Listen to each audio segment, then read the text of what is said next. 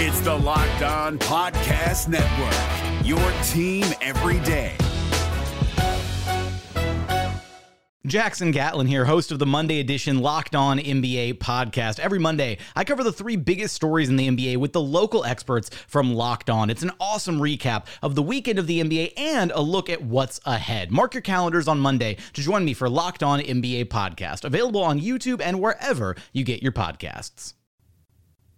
On this special live edition of Locked On Raptors here on a Thursday, we dig into the Toronto Raptors not doing a whole lot at the deadline outside of adding one Jakob Poeltl. We will dig into what it means. We'll dig into whether it's good or not. We'll take your questions as well on this live edition of Locked On Raptors. Thanks so much for hanging. Oh, like because when I shot, I expected to make it, so like I don't shoot trying to miss.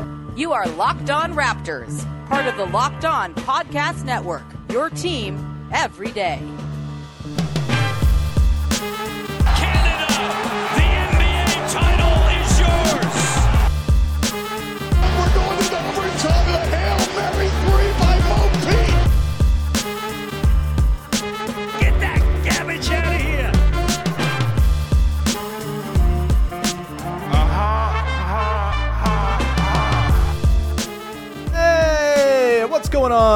Welcome to episode number 1339, a special live recording of Locked On Raptors here on Thursday, February the 9th. I'm, of course, your host, Sean Woodley. I've been covering the Toronto Raptors now for nine seasons and have yet to see a weirder trade deadline than this one. I uh, you can of course follow the show on Twitter at Locked On Raptors. You can follow me at Woodley Sean, where you can find all of my work from my many years covering the Toronto Raptors. Uh, you can also uh, go to YouTube, hit the big red subscribe button. You're watching it here if you're presumably seeing it live. Uh, so hit the YouTube subscribe button to support the show, get in the chat, all that good stuff. And uh, I will get to some questions at the end of the show as well. Uh, lots to get to on the show. We're first going to tell you about our friends at FanDuel who are bringing you today's show, the official sports book of Locked On. Make every moment more. Visit fanduel.com slash locked on today to get started. All right, so we're going to run through the downsides of standing pat and adding Poeltl, standing Poeltl, if you will. Uh, we will get to your questions at the end of the show, but off the top, I want to kind of get into my initial feelings on what the Raptors did. I, you know, we did the show earlier with Jakob Poeltl, you know, breaking down the Rat Jakob Poeltl trade and sort of couching our judgment before knowing exactly what the team was going to do before three o'clock today. As it turns out, they did nothing else. Uh, it sounds like there were things on the table potentially. There were rumors, reports from uh, Clippers beat reporters about how Terrence Mann in a first round pick was too rich for the Clippers' blood for a Fred VanVleet trade. Uh, if that's the case, then I think the Raptors were right to not make that trade. We talked about Terrence Mann being the guy I wanted to see come back the entire lead up to the deadline. If the Clippers weren't going to play ball there, then I think they were right to not move on from Fred. There were reports that OG Anunoby was the apple of the Warriors' eye potentially, and maybe there was a deal there. However, the reporting suggests that the the Warriors bristled at the idea of Jonathan Kuminga and picks for OG. And if that's the case, then I don't blame the Raptors for not doing anything at the deadline. If the deals were not there, then the deals were not there. And I know this is probably a disappointing turn of events for Raptors fans, right? It's been a tough season. They're 26 and 30 it's not been a very fun time. That said, I can see the logic here, especially after hearing Masai Ujiri talk. I can see the logic of what the Raptors are doing. And, uh, you know, as much as this is not what I would have done, you know, I said going into the deadline, I think an OG trade was the thing to do to clear future money troubles, to replenish the cupboards with extra picks. They're now out a first round pick compared to 24 hours ago. Um, it, it's it's tough stuff. It, it, it's you know it's not what I would have, would have done. I think earlier on the show I said it was about a C grade for me, the Jakob Poeltl trade, and I think I'm still there with the potential for it to get worse or better as time goes on here. Ultimately, I don't think this is some foolish death knell of a move by the Raptors. I don't think this suggests that the front office is washed. I don't think this suggests that the Raptors don't have a plan. In fact, I would argue this clarifies the Raptors' vision more than anything they've done over the last couple seasons. What did we talk about all season long? Is what was the thing missing from this team? It was rim protection. It was a center. It was a also uh, other players to soak up more minutes so seven or eight guys aren't playing 39 minutes a night. They ended up addressing that with this move. Yes, it might seem late in the game, if there is one thing to quibble with, I might have said eh, do this earlier in the season. Obviously, you require the other team to play ball in that situation, and from all accounts, the the Spurs wanted two first rounders for Jakob Poeltl, you know, a month ago, a month and a half ago. You weren't getting him for the price you probably got him for the day before the deadline a month ago. So that's not even necessarily a super fair thing to say, but you know that that I think is the argument is they they waited too long. It's too late in the game now to have saved this season you know, you look at the standings, obviously they're in 10th right now. They're still four and a half games out of the sixth seed. I don't think I'm putting any hopes on making a run at number six, seven, or eight. Certainly not not out of the question, especially considering the ease of the schedule coming up. That's a lot of teams to jump. But I do think this is, again, a declaration of what the vision for the Raptors is. And I kind of think it's the exact same vision that led them to a championship in the last decade, which is collect good players, have good basketball players on your roster, be good stay relevant, and then wait for the opportunity to strike when it arises, whether it's a Kawhi Leonard or a disgruntled star of some kind, whether it's you get into the playoffs and you run into good injury luck like the Raptors certainly did when they won the title. It doesn't take away them winning the title, but they did get a lot of injury luck in that title run for sure, specifically in the finals with Kevin Durant. Um, you know, it's not, again, the, the perfect outcome here for the deadline, I don't think, but I also completely understand – the logic of keeping your guys together, not trading guys for the sake of trading guys just because it seems like the standard uh, you know practice of what you do when you're losing in a season and the deadline comes about. This is the Raptors, A, banking on their ability to keep their guys, and B, banking on their ability to build upon what has, yes, been a disappointing season, but is also a team that a year ago won 48 games and was quote unquote the team no one wanted to play in the first round came into this season highly you know pr- projected within the standings everyone smacking the over. Obviously didn't work out that way and this season has been a disappointment but I think there's a difference between playing poorly and actually being a bad team and all of the numbers suggest that this isn't actually a bad team. The individual players are very good. We know this. There's a reason there was a bidding war. It seemed maybe not enough of a bidding war, but it, there was clearly some sort of bidding war for these various guys, and they were coveted around the league, OG in particular there's a reason uh, that there was that hype of this team coming into the year. There is a reason they won 48 games last year. They have good players on hand. It hasn't worked this year. The mix has been off, of course. And how you address the mix, I the, the mix, I don't really know. Maybe Jakob Poeltl coming in solidifies some roles. Maybe it moves Gary Trent Jr. to a bench role of some kind, pressures Achiuwa back to the bench. You have more of a stable rotation. Um, you get guys are, are able to sort of know the pockets of the game they're going to slot in, whatever it might be. I, do think that this again clarifies that this team is not bottoming out. I think them trading the first round pick kind of suggested that was not going to happen. They didn't trade this year's first round pick, and I think that's very good, smart move. you know, even if it's maybe going to end up being like the 13th or 14th or 17th pick in the draft. Um, but like this signals their intentions. Their intentions are keep good players on the team be as good as possible, try to capture whatever they had last year with the addition of a real center, which has been the thing that's plagued them all season long. Get 26 games to look at this group and see what you do next. Maybe that leads to a trade of OG Anunoby at the deadline. Maybe that means you go and you, you ship off a guy in a sign and trade, whether it's Fred or it's Trent. Maybe you bring back all three and trade off a Chris Boucher or something like that to free up the money to make it happen and stay under the tax. All those things are possible, and there are plenty of ways this could blow up in the Raptors' face, right? Like they could lose guys in the offseason. They could uh, never cash in on OG's value, end up overpaying him in 18 months, and be locked into him at, at a deal that maybe isn't as favorable as his contract is right now. Uh, obviously, you have the tensions of ball, you know, ball dominance and who's getting the possessions and all that going on too. That didn't get addressed here by any means. There's still ways in which this can go wrong, but in general, my philosophy, if you've watched this show throughout however long, you know, I've been doing it for seven years now, has always been bottoming out is not my, my style, not what I would like to see. I'd like to see a team try to be competitive and good. And when you have good players, to me, the logic is let's see if we can milk a good team out of the good players as opposed to shipping off said good players for deals that aren't exactly going to match your requirements. So, I, I again, I, I understand the potential disappointment in what the Raptors did or didn't do here. Um, I understand those who wanted to see a, a big offseason overhaul or, or a deadline overhaul, and that still could come. I also completely understand the logic, and in general, I don't mind the philosophy of giving it more time, being patient, seeing how things work, and especially Masai Ujiri said this in his media availability after the deadline, in that he kind of copped to if there's a thing where I failed in, it wasn't it was in not putting the guys like Jakob Poeltl, getting those guys that they clearly needed, the needs that needed to be filled, addressed sooner. And I think it's a totally, I think, fair thing on Masai's front as far as just like being a boss to say, you know what, I didn't put the people under me in the best position to succeed. Let's get a guy who can help with that. And if that doesn't help matters, then we revisit things and maybe bigger changes are made in the offseason. I still think there's totally the possibility that OG gets moved at the draft, for example.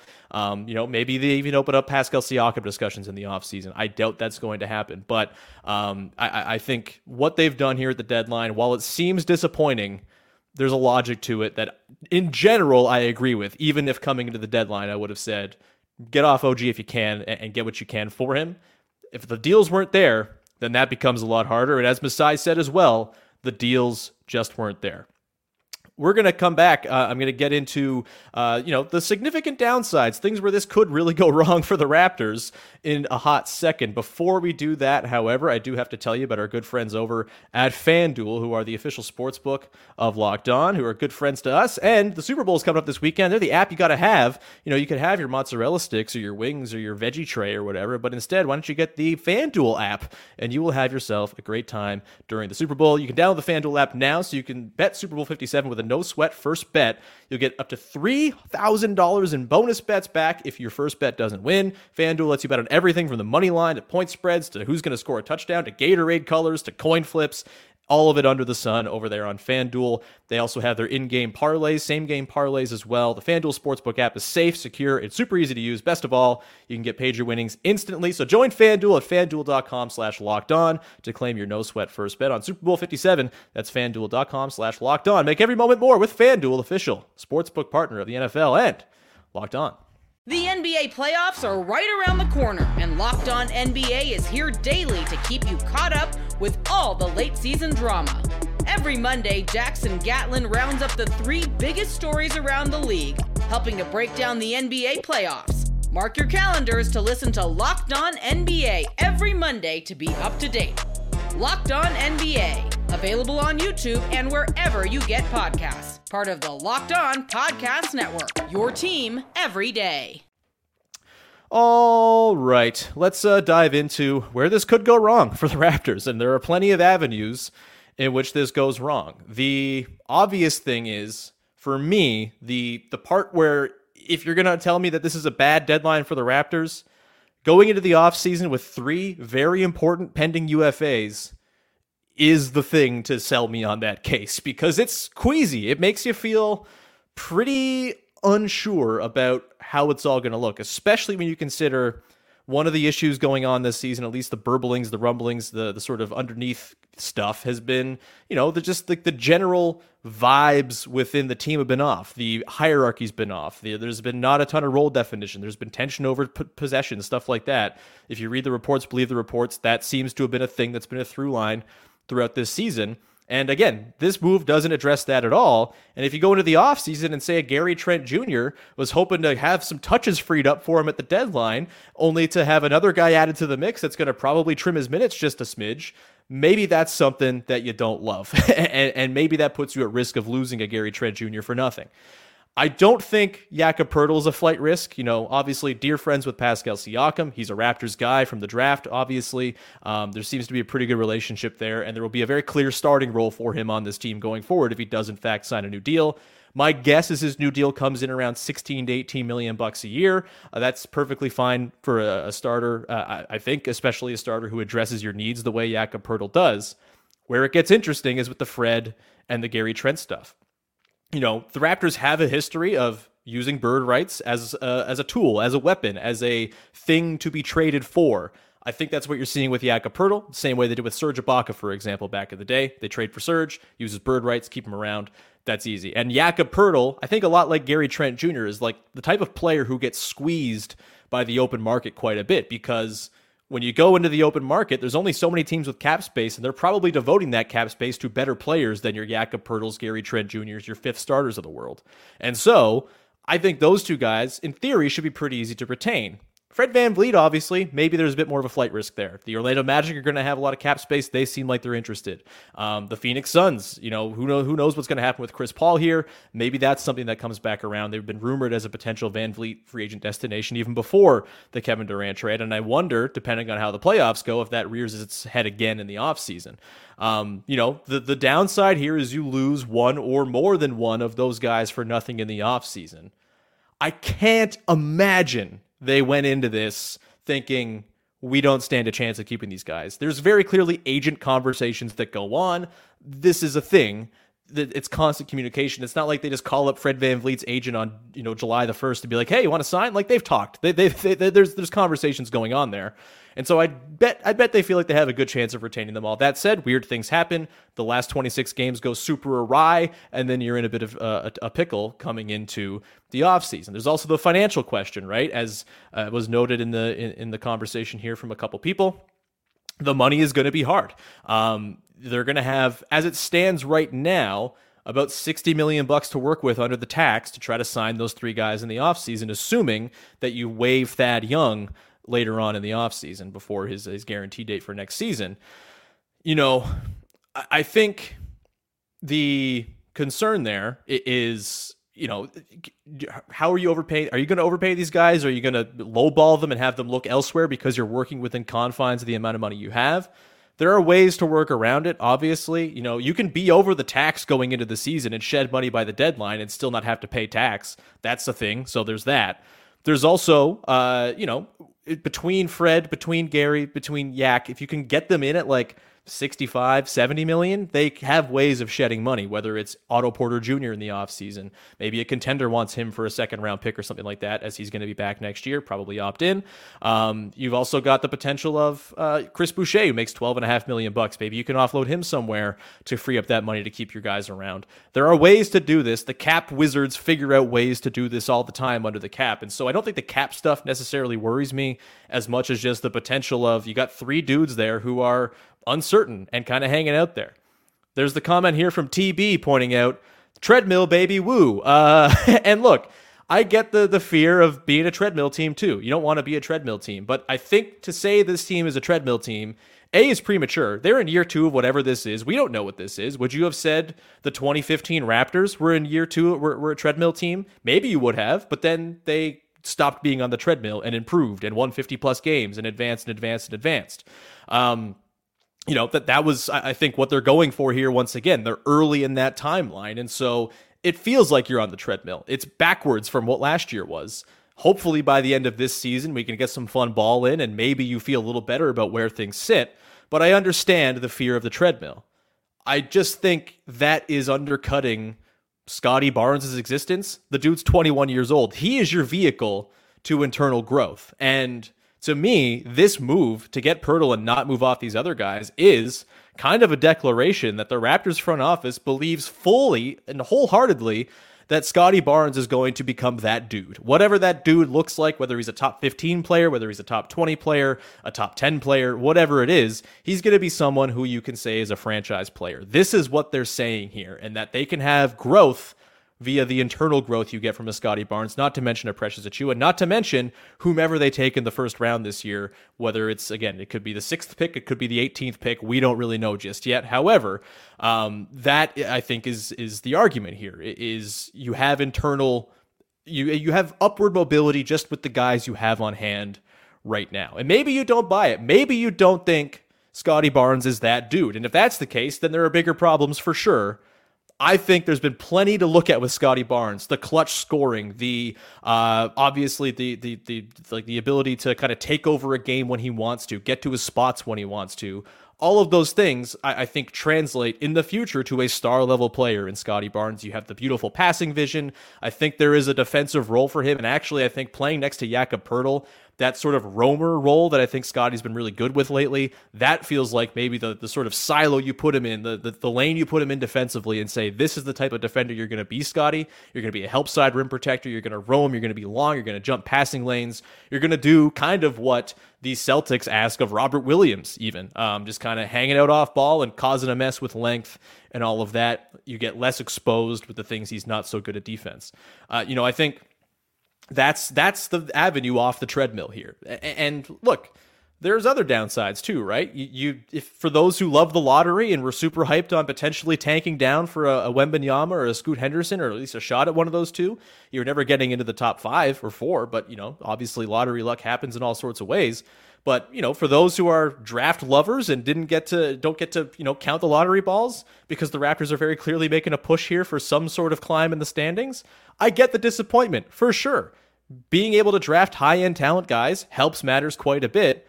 I just feel like they clearly think Scottie Barnes is that dude. They've already gotten their lottery luck. Why toil down there longer than you have to when you can say, hey, we didn't get the development we wanted this season, but we have good players on the roster. We have a guy now in Jakob Poeltl who makes the roster make a little bit more sense. We got lineups that can make a little bit more sense. We still have guys like Precious and Scottie on the climb. There's no reason to nuke this thing and have to restart from from scratch because there's a world in which Scottie Barnes grows into the type of player who looks around and sees the supporting cast of Jakob Poeltl and Pascal Siakam and OG and Trenton Fred, or you know one of those two, however many you keep in the offseason.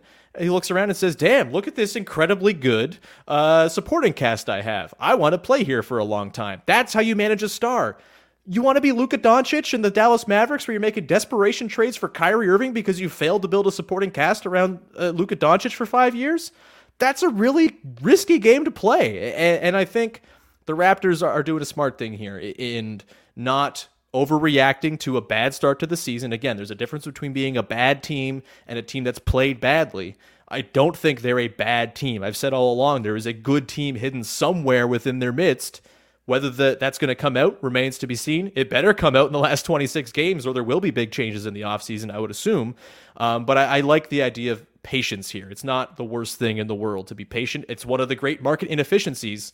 And that was another thing Masai Ujiri talked about today. And it's always nice when I say things that Masai then later agrees with. Um, but, you know, I've said all along, I think we get too quick with the trigger of this team's going nowhere, got to change it up. Like, give it time. Give it, like, the Raptors won a championship waiting seven years to get to the top of the mountain.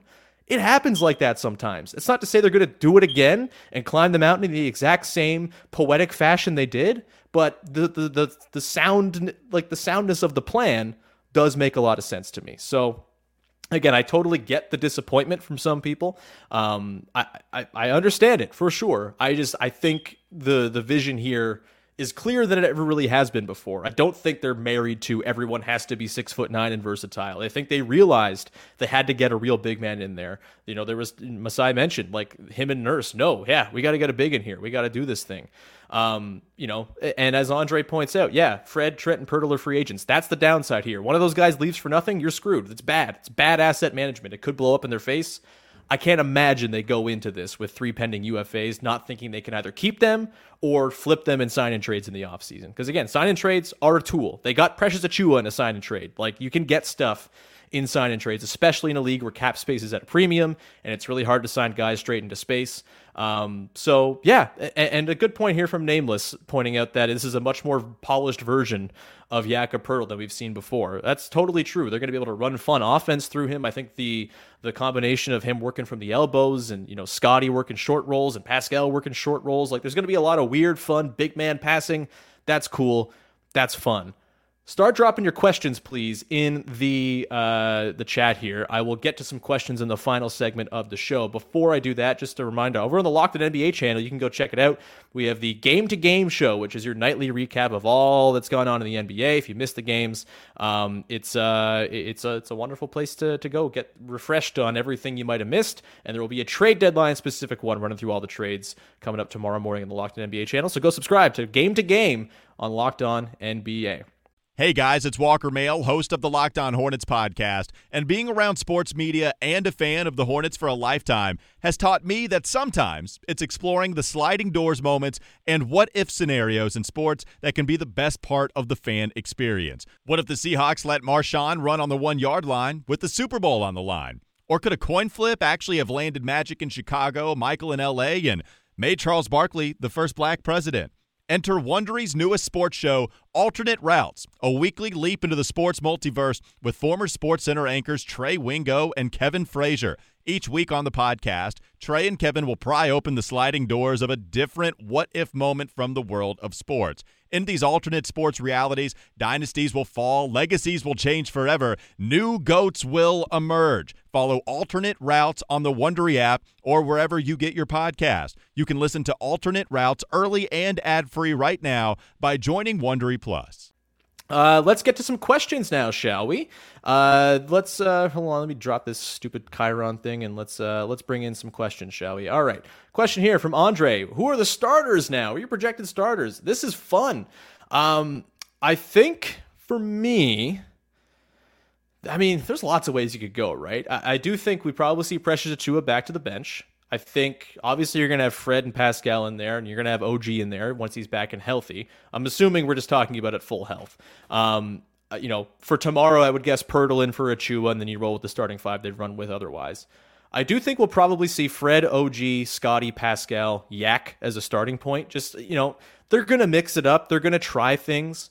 They're going to go with different looks. But I do think um, the idea of a, uh, uh of a, you know, a bigger sort of group there, that could be a very good defensive unit. And you need the shooting. You need Siakam to shoot the way he did last night, not, not the way he has of late. You need OG to bomb away. You need Fred to be shooting. Otherwise, I think you can make it work. Obviously, Scottie's been at least willing to shoot of late. I don't hate that look. But I do think there are going to be ways in which you can change it up, right? We'll see games where they close with the small starting five that they've used a lot this year. We'll see games where Precious closes on the wing, maybe in a place of a Scottie, uh, just for that little extra sort of off ball, you know, catch and drive type of stuff that Scottie maybe doesn't do all the time as an off ball player.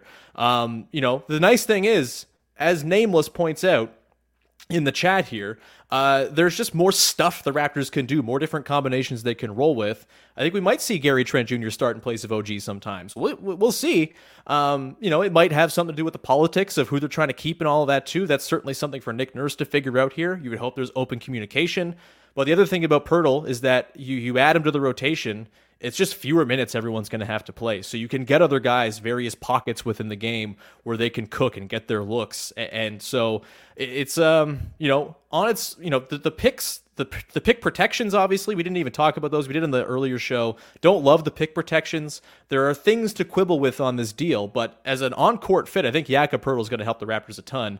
And that starting five question is a really good one without a clear answer I don't think. But uh, I would imagine we'll see Fred OG Scottie Pascal and your, be your sort of go-to starting five now. And that could be a hell of a defensive unit if uh, if it all kind of lines up. Uh, a couple of questions here regarding the buyout market from Cher and Sean. With Cher, I pulled you up on here. Um, who can Raptors target in the buyout market? So the Raptors do have one open spot. You're gonna scream at me, Terrence Ross. Uh, look, Pat, Patrick Beverley's out there, but imagine he's probably going to go find his way back to Minnesota where he's loved in a way that he's not loved by anybody else. Um, you know, Will Barton's an interesting guy, although I don't think Will Barton is a particularly talented player, um, or at least not like a useful, positive play driving player frankly, uh, the one guy I really wish the Raptors had right now, and it, if I have a quibble with what the Raptors have done here, if they were going to go and buy and get Jakob Poeltl, why didn't they also try to make a move for Monte Morris on the Wizards? The Wizards suck. Monte Morris would be a perfect ninth man on this team. That would have been awesome. Really wish they, they had done that and kind of doubled down on fixing the holes with this roster. Um, but that's besides the point. With buyout market guys, you know, a Terrence Ross will be a lot of fun. I would have a great time with Terrence Ross back on the team. Not that it should all be just bringing back old dudes and remembering some guys and then bringing said guys back to your team. Nostalgia isn't always the best move, but I do think in this case, a Terrence Ross bombing off the bench would be not the worst thing in the world. Um, and truthfully, the buyout market is so long, the list is is endless. I, I don't know if I have a, a great candidate top of mind. Pat Bev, you know, take or leave. I guess if you're making the play in, Pat Bev is the perfect guy to have on your team.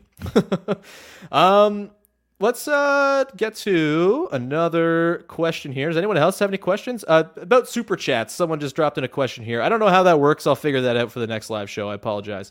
Um, let's go to the next one here. Uh, Sher Khan, once again, what is the max combined number for the three free agents this coming summer? So again, I kind of ran through the last segment. The you know the theoretical you know cap math they got to work around. It's about 60 million bucks per our friend daniel hackett over at raptors hq who i confirmed this with.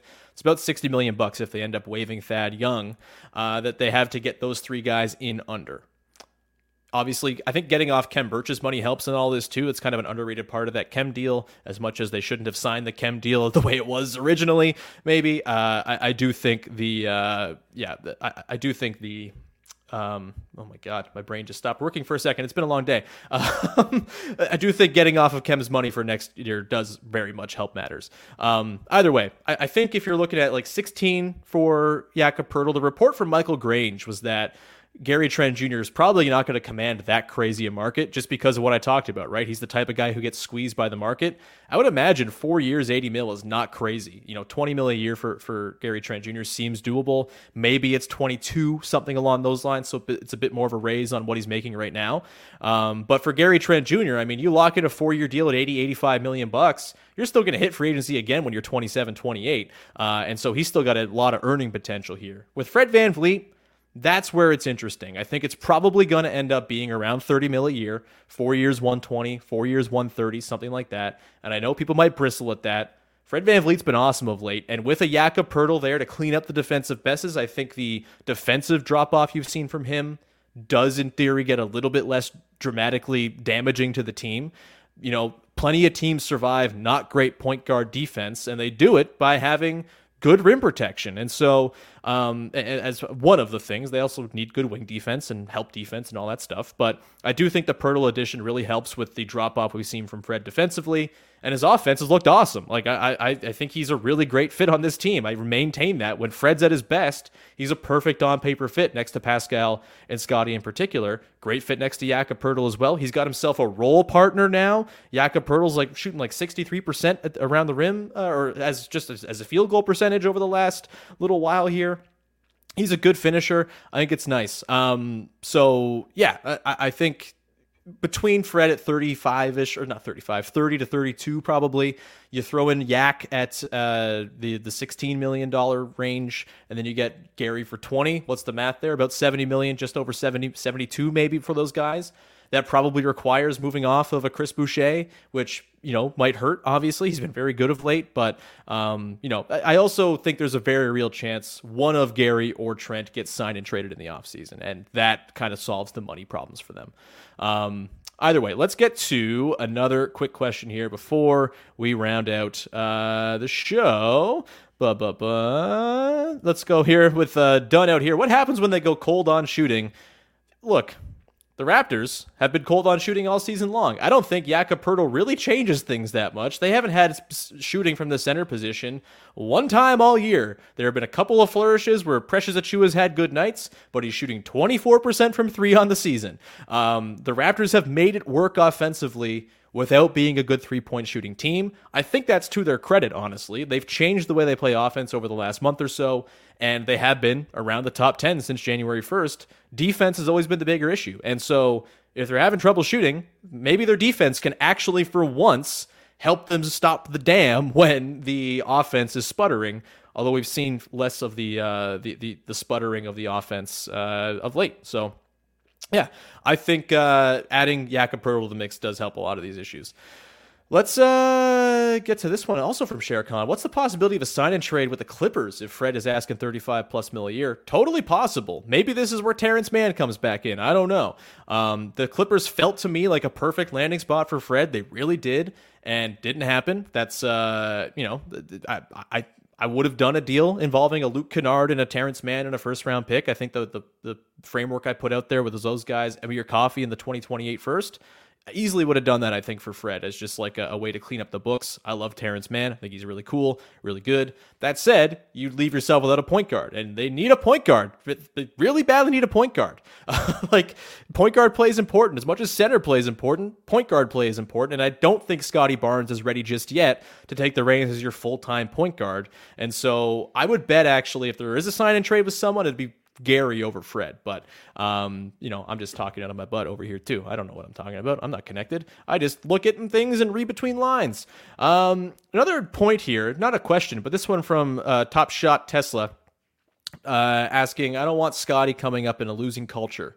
This is the argument for me as to why you do what the Raptors have done here today. You know, again, there was a middle of the road move where it wasn't a tear it down to the studs type of rebuild or anything like that, but obviously, the, the more you give yourself a chance to win, the better. I think there is this sort of unspoken decay that can happen with teams that lose a lot. And the Raptors have lost a lot of late. You know, that Tampa season was damaging.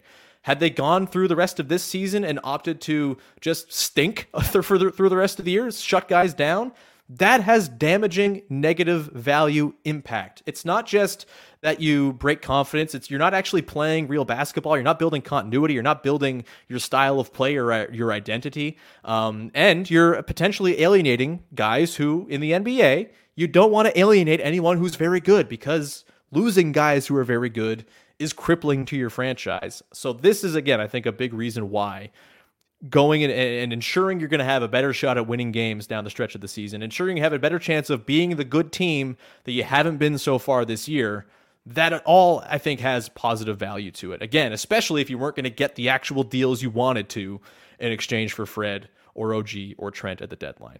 Um, might have time for one more question here. Um, before we, so if anyone wants to pop them in, please do. Uh, you know, you get one second, you get five seconds to get a question in. Please, please get them in. Um, but yeah, I, I think overall, I'm not as cold on this deadline as I thought I might be if they did nothing. Because I, I, think Masai's explanations, maybe it's just using the party line and saying, "Hey, they said the thing's good. That, that I listened to him and it's all good." And maybe I'm just a mark, but I do feel like the logic makes sense. It's disappointing. It, it feels hollow. It feels like a bit of a half measure. But I also don't think you can really say for with any certainty whether this is good or not until you get to the offseason and see how they play with their free agents and with OG as well.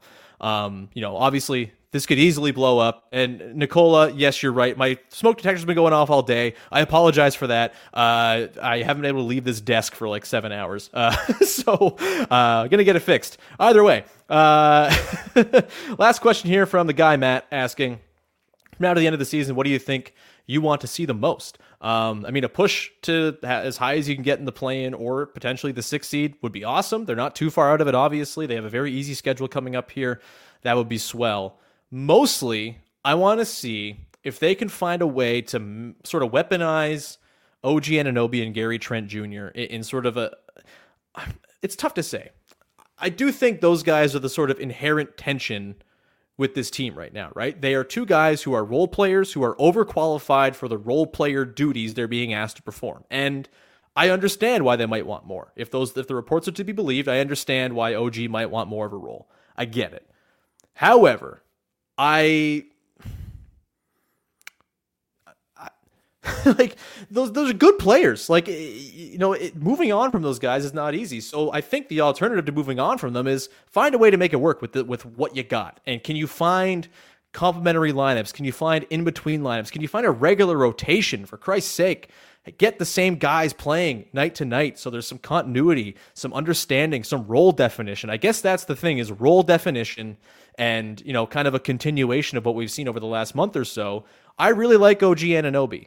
I don't think he's good enough to allocate a ton of possessions to to try to figure out his on-ball game because I don't think the on-ball game is all that great. But if you can find a way to scratch whatever itch he has just enough to keep him happy, that to me is sort of the big challenge down the stretch this season. Finding different combinations that work with Yak, finding, um, you know, it, it's like it's a very weird, hard team to piece together. Lots of differing sort of overlapping skills, skills that create on-court tension, all of that really what I want to see over these final 26 games is a, a, way to harmonize it all together. And on the Nick Nurse side of things, I mean, I've been very critical of Nick Nurse. I've been worried about the way his just sort of general demeanor has, you know, maybe impacted the overall feelings and vibes within the team. I think that's that matters. I think coach wear out is a thing, but this is an opportunity for Nick Nurse as well, who again, Masai Ujiri said at his presser today, he didn't think he'd done a good enough job giving Nick Nurse the tools with which to operate and succeed with the team. He has his center now.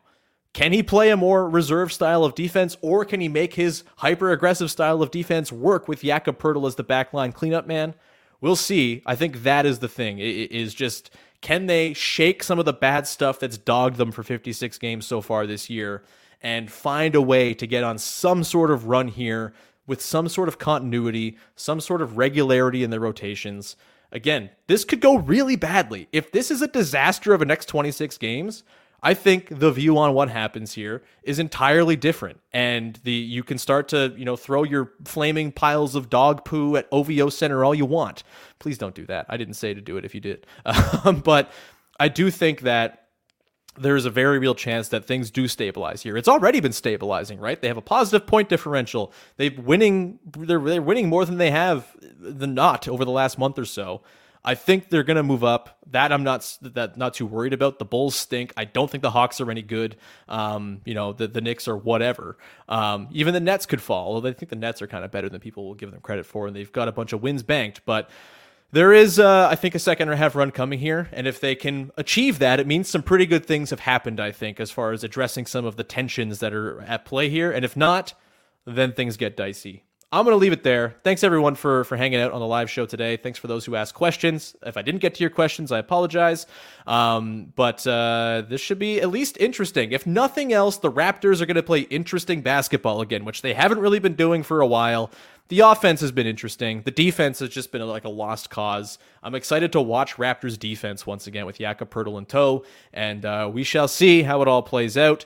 Thank you so much for tuning into the live show. This will be your Friday audio podcast as well. If you're one of the audio listeners, um, I may be able to squeak in some sort of jazz preview show tomorrow, but we'll see. I'm exhausted. My voice is fried.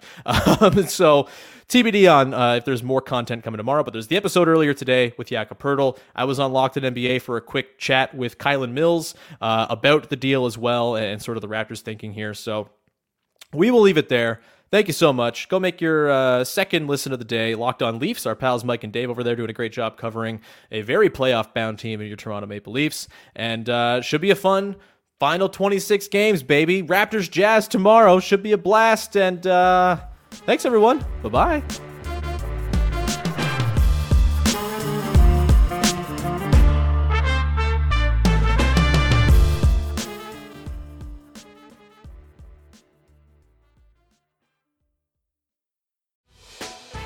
Hey, Prime members, you can listen to this locked on podcast ad free on Amazon Music. Download the Amazon Music app today.